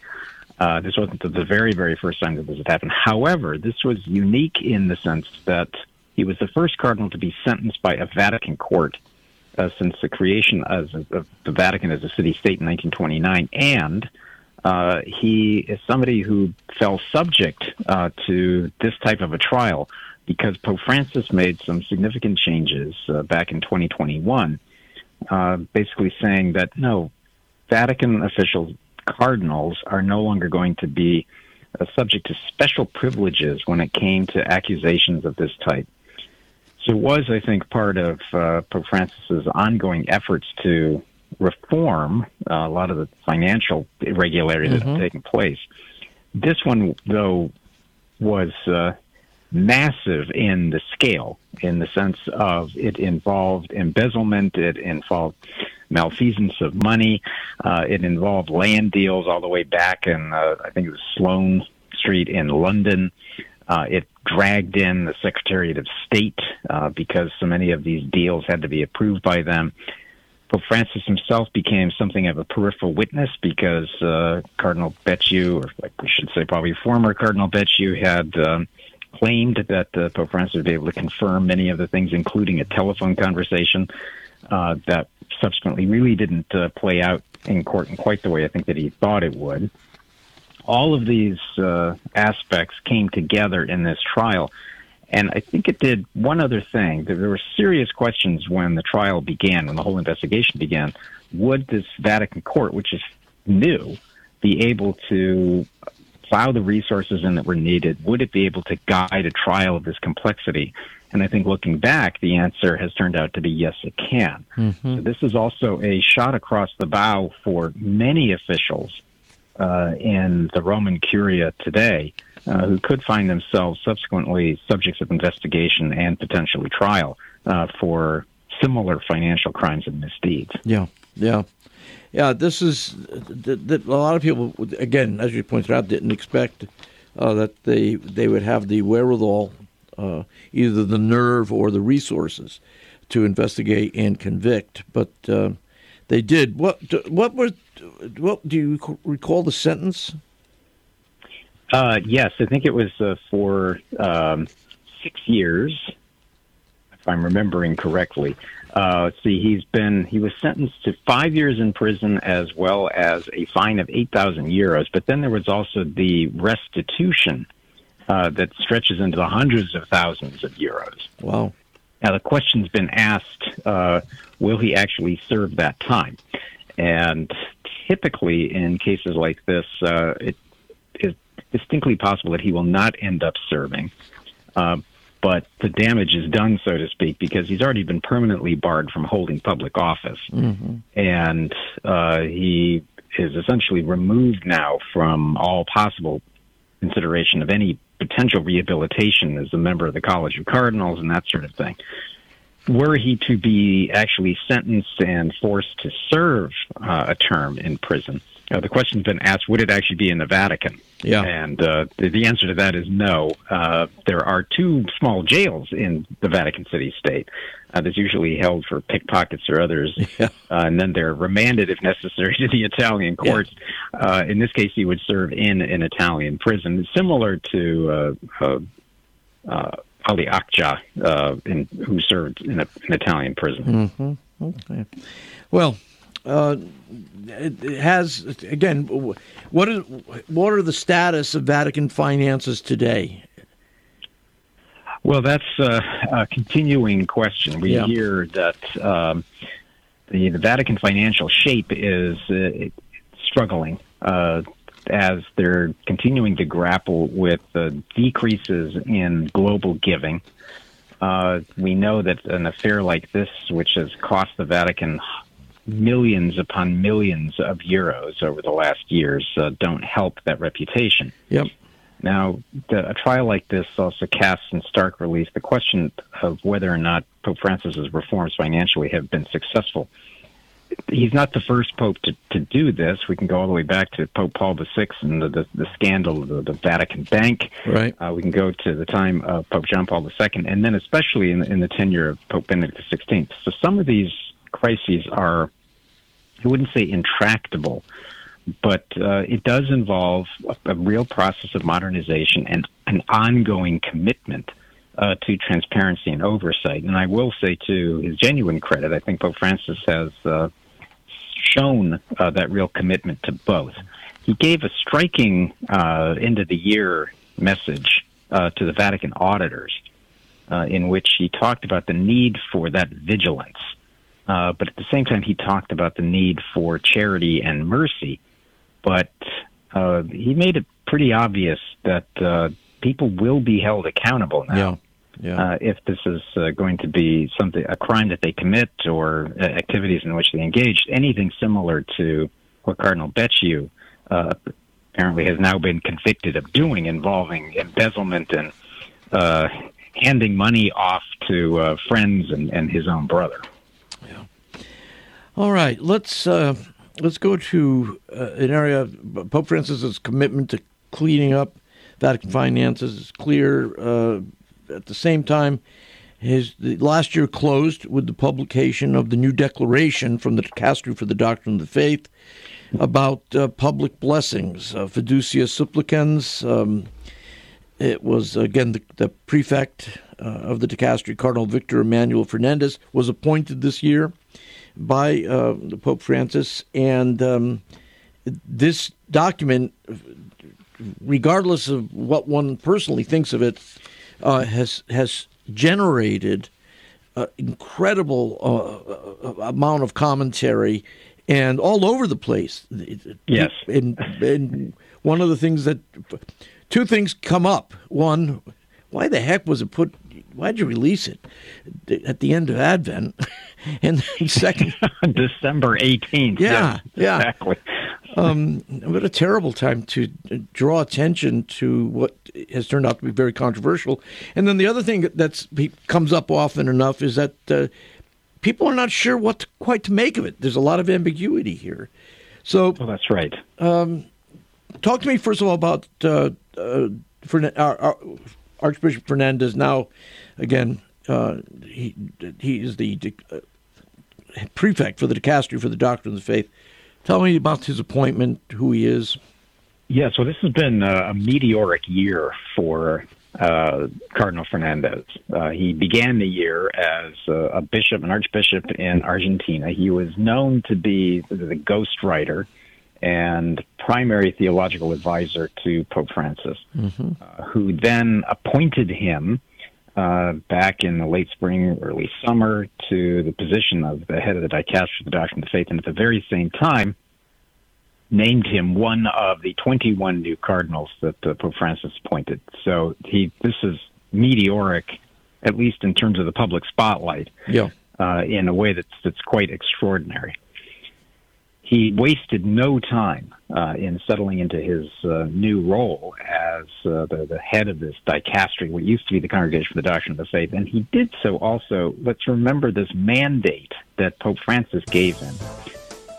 And we can, I know we can pick this up on the other side of the break, but I think we have to look at that uh, within in light of what Pope Francis ordered him to do. Yeah, very good. Hold it there. That's what we'll come back and see. What is it that Pope Francis ordered? Archbishop, now Cardinal Fernandez, to do as head of the uh, Dicastery of Doctrine of the Faith. I'm Al Kresta. We'll be back with Dr. Matthew Bunson.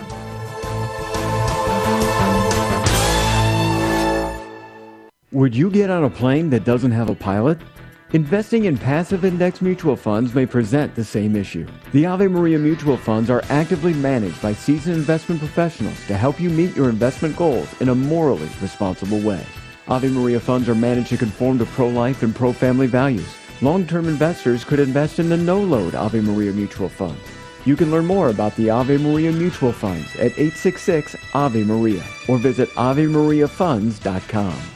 This program is brought to you in part by Charity Mobile, a proud partner of Ave Maria Radio for over 15 years. Charity Mobile is the pro-life cell phone company and has sent nearly $2 million to thousands of pro-life charities. 4G LTE coverage is available nationwide, and 5% of your monthly plan price goes to your favorite pro-life charity. A video introduction is available at CharityMobile.com. Charity Mobile, everyday living, effortless giving.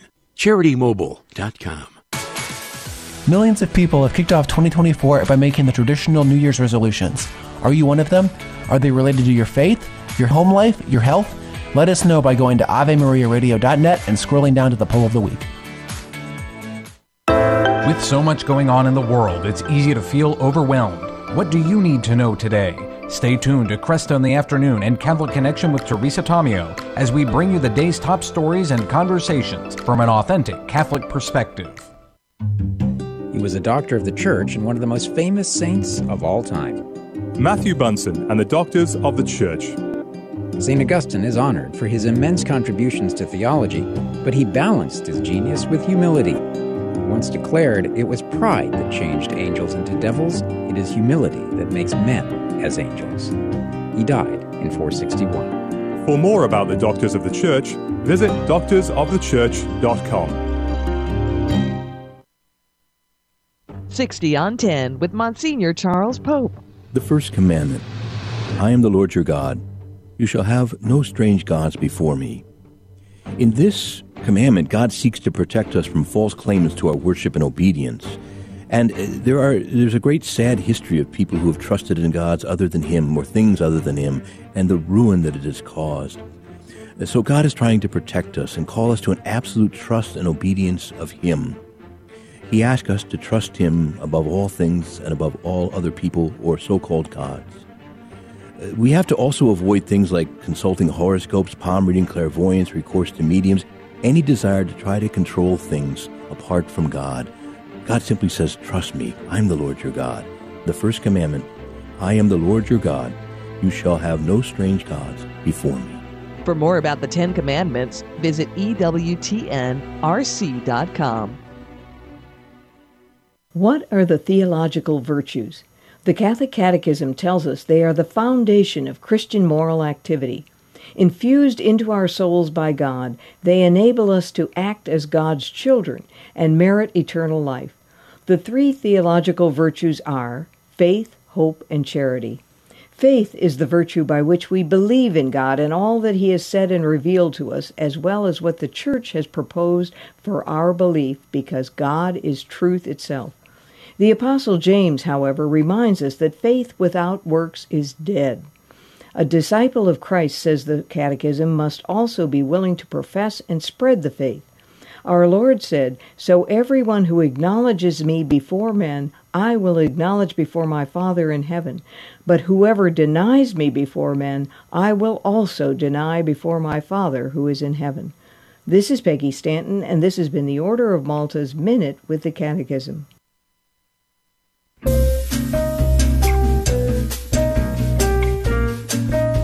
And good afternoon. I'm Al Kresta, looking over 2023 in the Catholic Church with Dr. Matthew Bunson. Pope Francis appointed um, Argentine Archbishop um, Victor Manuel Fernandez uh, as head of the dicastery uh, for the doctrine of the faith, and gave him some clear instructions. So, what what was her? What were his instructions to uh, Cardinal now Cardinal uh, uh, Fernandez?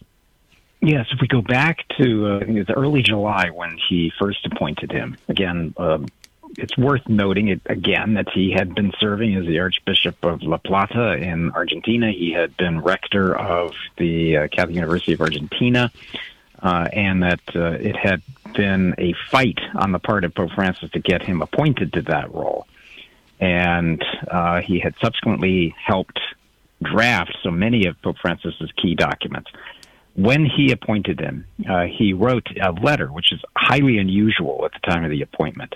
And in that letter, he wrote that the dicastery over which you will preside in other times came to use immoral methods. There were times when, rather than promoting theological knowledge, possible doctrinal errors were pursued. What I expect from you is certainly something very different. And then he wrote, the different lines of philosophical, theological, and pastoral thought, if they allow themselves to be harmonized by the Spirit in respect and love, can also make the church grow. This harmonious growth will preserve Christian doctrine more effectively than any mechanism of control. Okay. So it's very clear that he had a role for immediately after this uh, Cardinal Fernandez.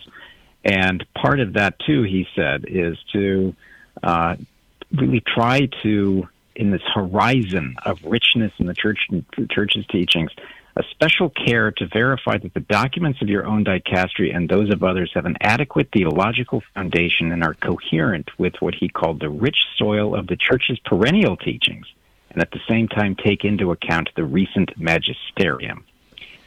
Now, when you look, uh, and, and, and, all of us who follow uh, the work of the, the Holy See now have bookmarked on our phones and uh, laptops or any other every other way of keeping track of things, the homepage for the documents of the dicaster, the Doctrine of the Faith. Yeah. Because since the time of his appointment in July, uh, he has issued some 10 separate documents and statements. By way of context, uh, prior to that, the last one before that was in 2022, and before that was in 2021. So they, wow. they, the Dicastery basically averaged one or two documents a year. He has already issued some 10, including Fiducia Supplicans, as well as the uh, controversial, but nothing rising to the level of fiducia, various responsa uh, to the dubia of cardinals, especially when it came to the question of communion for the divorced and remarried, and can trans persons uh, be godparents, that sort of thing. Yeah. So he is responding clearly to the direction and the vision of Pope Francis, not just for how the dicastery is supposed to be run, but for how these documents are supposed to be worded. And uh, it's very clear uh, that the two of them are working very closely uh, in laying out what I think Pope Francis clearly wants is a, a legacy that will extend well beyond his pontificate. Hmm. What will that legacy be? Well, I think uh, for Pope Francis, it goes back uh, to synodality, although Yep. that has now been, frankly, oh, completely overshadowed uh, by uh, Fiducia Supplicans, which has emerged, I think. It has managed even to overshadow uh, much of the controversy surrounding Amoris Laetitia, but they're similar in a way because both of them very clearly uh, look at pastoral situations uh, and give heightened flexibility Yeah. uh, when it comes time to apply those. Yep. Uh, and obviously, in this document, we're trying to separate out between liturgical blessings versus pastoral ones. But it does go some lengths, I think, of, of severing or creating a separation uh, between pastoral practice and church teaching. Yeah. And it clearly upholds the church's teachings on marriage, but at the same time, it is opening the door for what Pope Francis wants, which is mercy, which is to extend the loving mercy of God as far and as wide as possible. And I think that's one of the things that we see here in exactly the same way that we saw it with Amoris Laetitia. Yeah. Uh, uh, it's my understanding that Eastern churches uh, don't distinguish between liturgical blessings and these kind of spontaneous pastoral blessings that are referred to in the document. Do you know anything about that?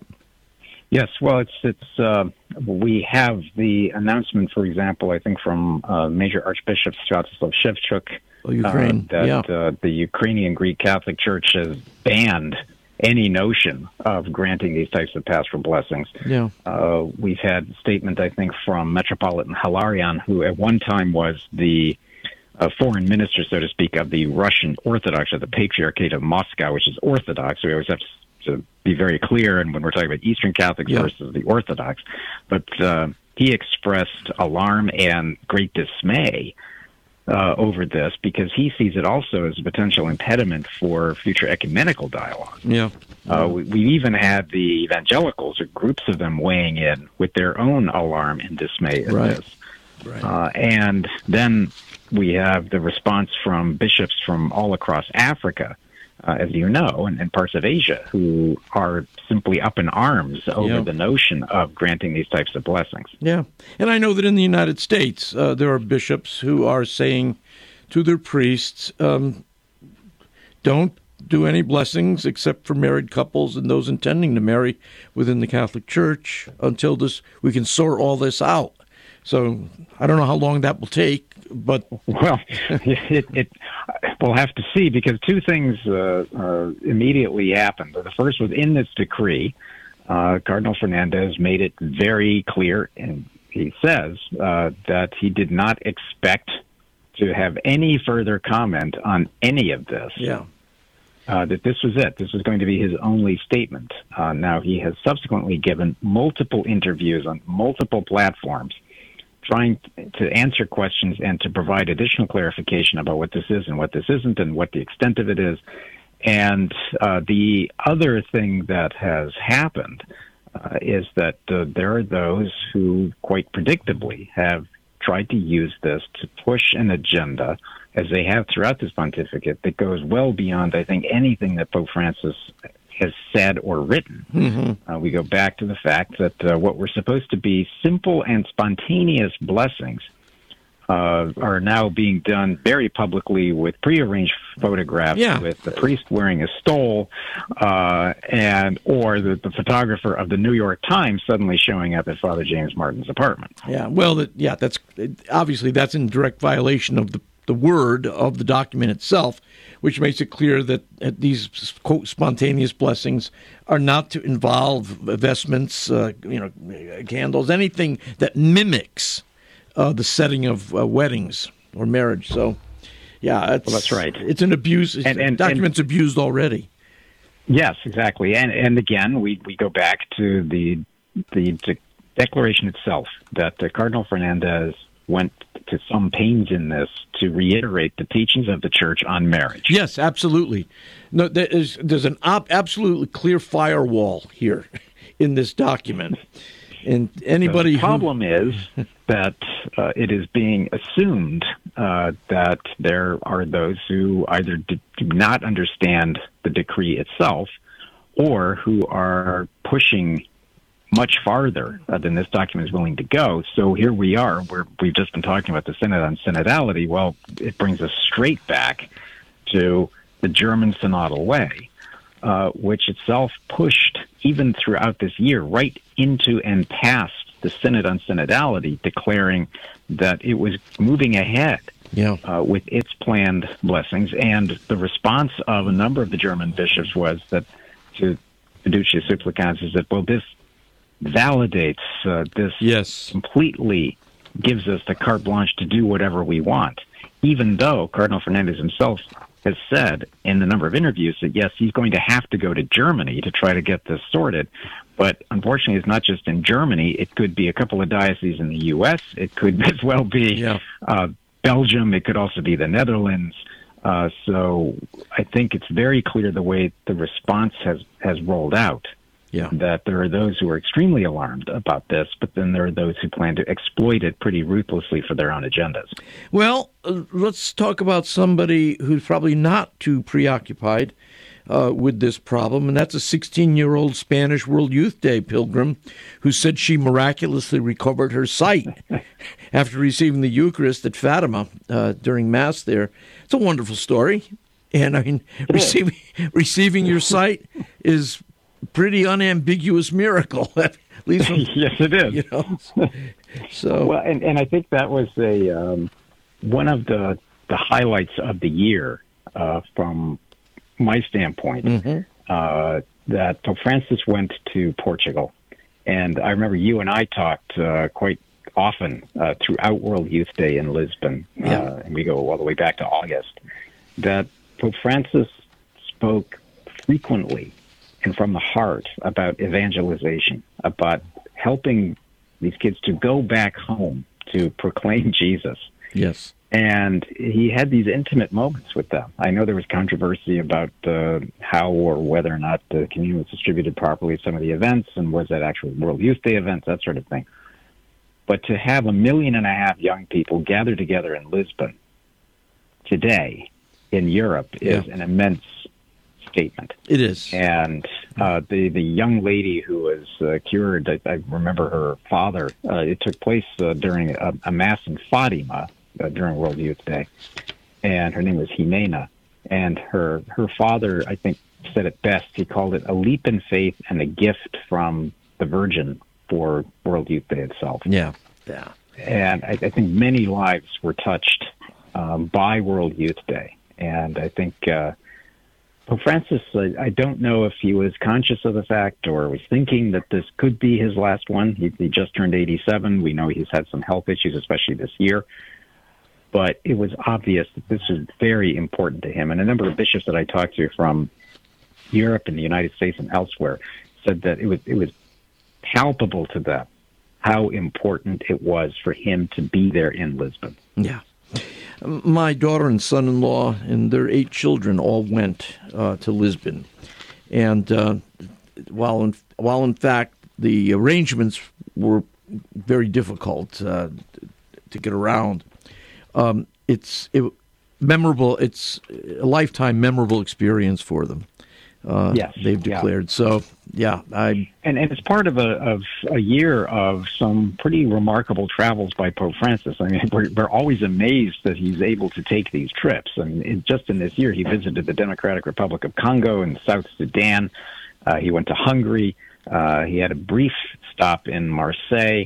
Uh, obviously, went to Portugal. But then the, the other one that uh, I think was the most interesting uh, was his uh, unprecedented journey to Mongolia, of all places. Yes, yes. Featuring not not again- over not overwhelmed with Catholics there. No, I think uh, it's about ten thousand total or so. Yeah, and uh, it, that's about the size of a of a typical suburban parish in some of the growing communities. I Think of Las Vegas, for example, which has many parishes that have ten thousand families at least. And yet, he was making a point, as he has by going to places like Myanmar and others, where you have a tiny Catholic population. But part of it is because he is circling China, but he's also making a point that this is the future and we have to look forward to the future of Yeah. growth in Asia for the church. Okay. Well, we didn't get to a miracle in Missouri, uh, where the body of Benedictine Sisters foundress uh, was thought to be incorrupt, but uh, we'll save that uh, for another day. Matthew, thanks. Anytime, Al. Yeah. A great privilege to be with you, really was, and, and a blessed and happy new year for everyone. Indeed. Thank you. Dr. Matthew Bunson. Dr. Ray Guarendi. What's the definition of frustration? Frustration is the difference between the way it is and the way you want it to be.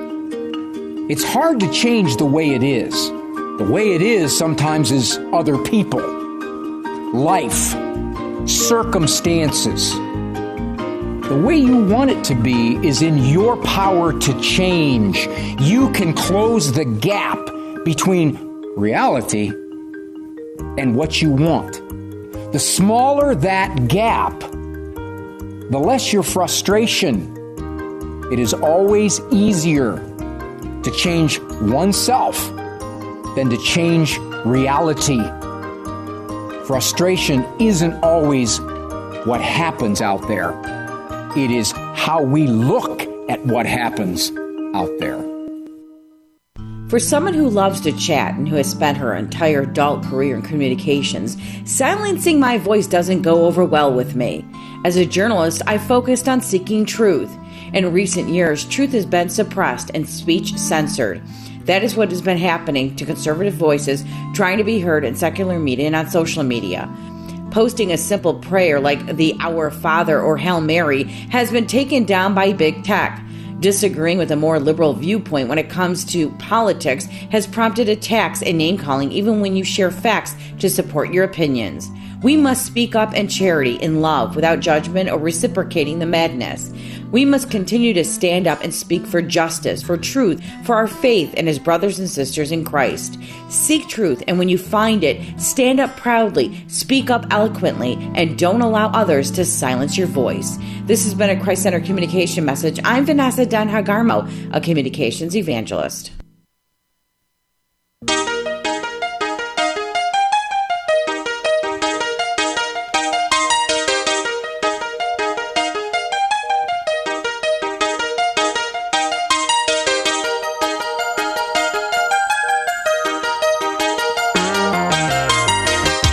Afternoon. I'm Al Kresta. Thanking you for being with me today. And let me uh, congratulate another member of the EWTN radio family, Aperio Radio in Sheridan, Wyoming, celebrating nine years with us. So, congratulations to Gregory Marshall and everyone at KHMA from all your friends here at EWTN Radio.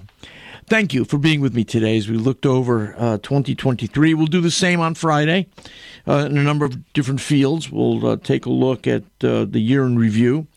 And uh, in the meantime, you can follow up on our conversations today by going to AveMariaRadio.net. That again is AveMariaRadio.net. Go to the Kresta Guest Archives, contact information, articles associated with the topics. I'll see you tomorrow. Kresta in the Afternoon is a co production of Ave Maria Radio and EWTN Radio and carried across the EWTN Global Catholic Radio Network. To follow up on any of the guests or information presented on today's program, visit the Kresta Guest Archive at AveMariaRadio.net. That's A V E M A R I A radio.net. To listen to this or any other edition of Kresta in the Afternoon, visit the audio archives at AveMariaRadio.net. Or to order a CD of the program, call 734 930 4506 or email orders at AveMariaRadio.net. That's 734 930 4506 or orders at AveMariaRadio.net.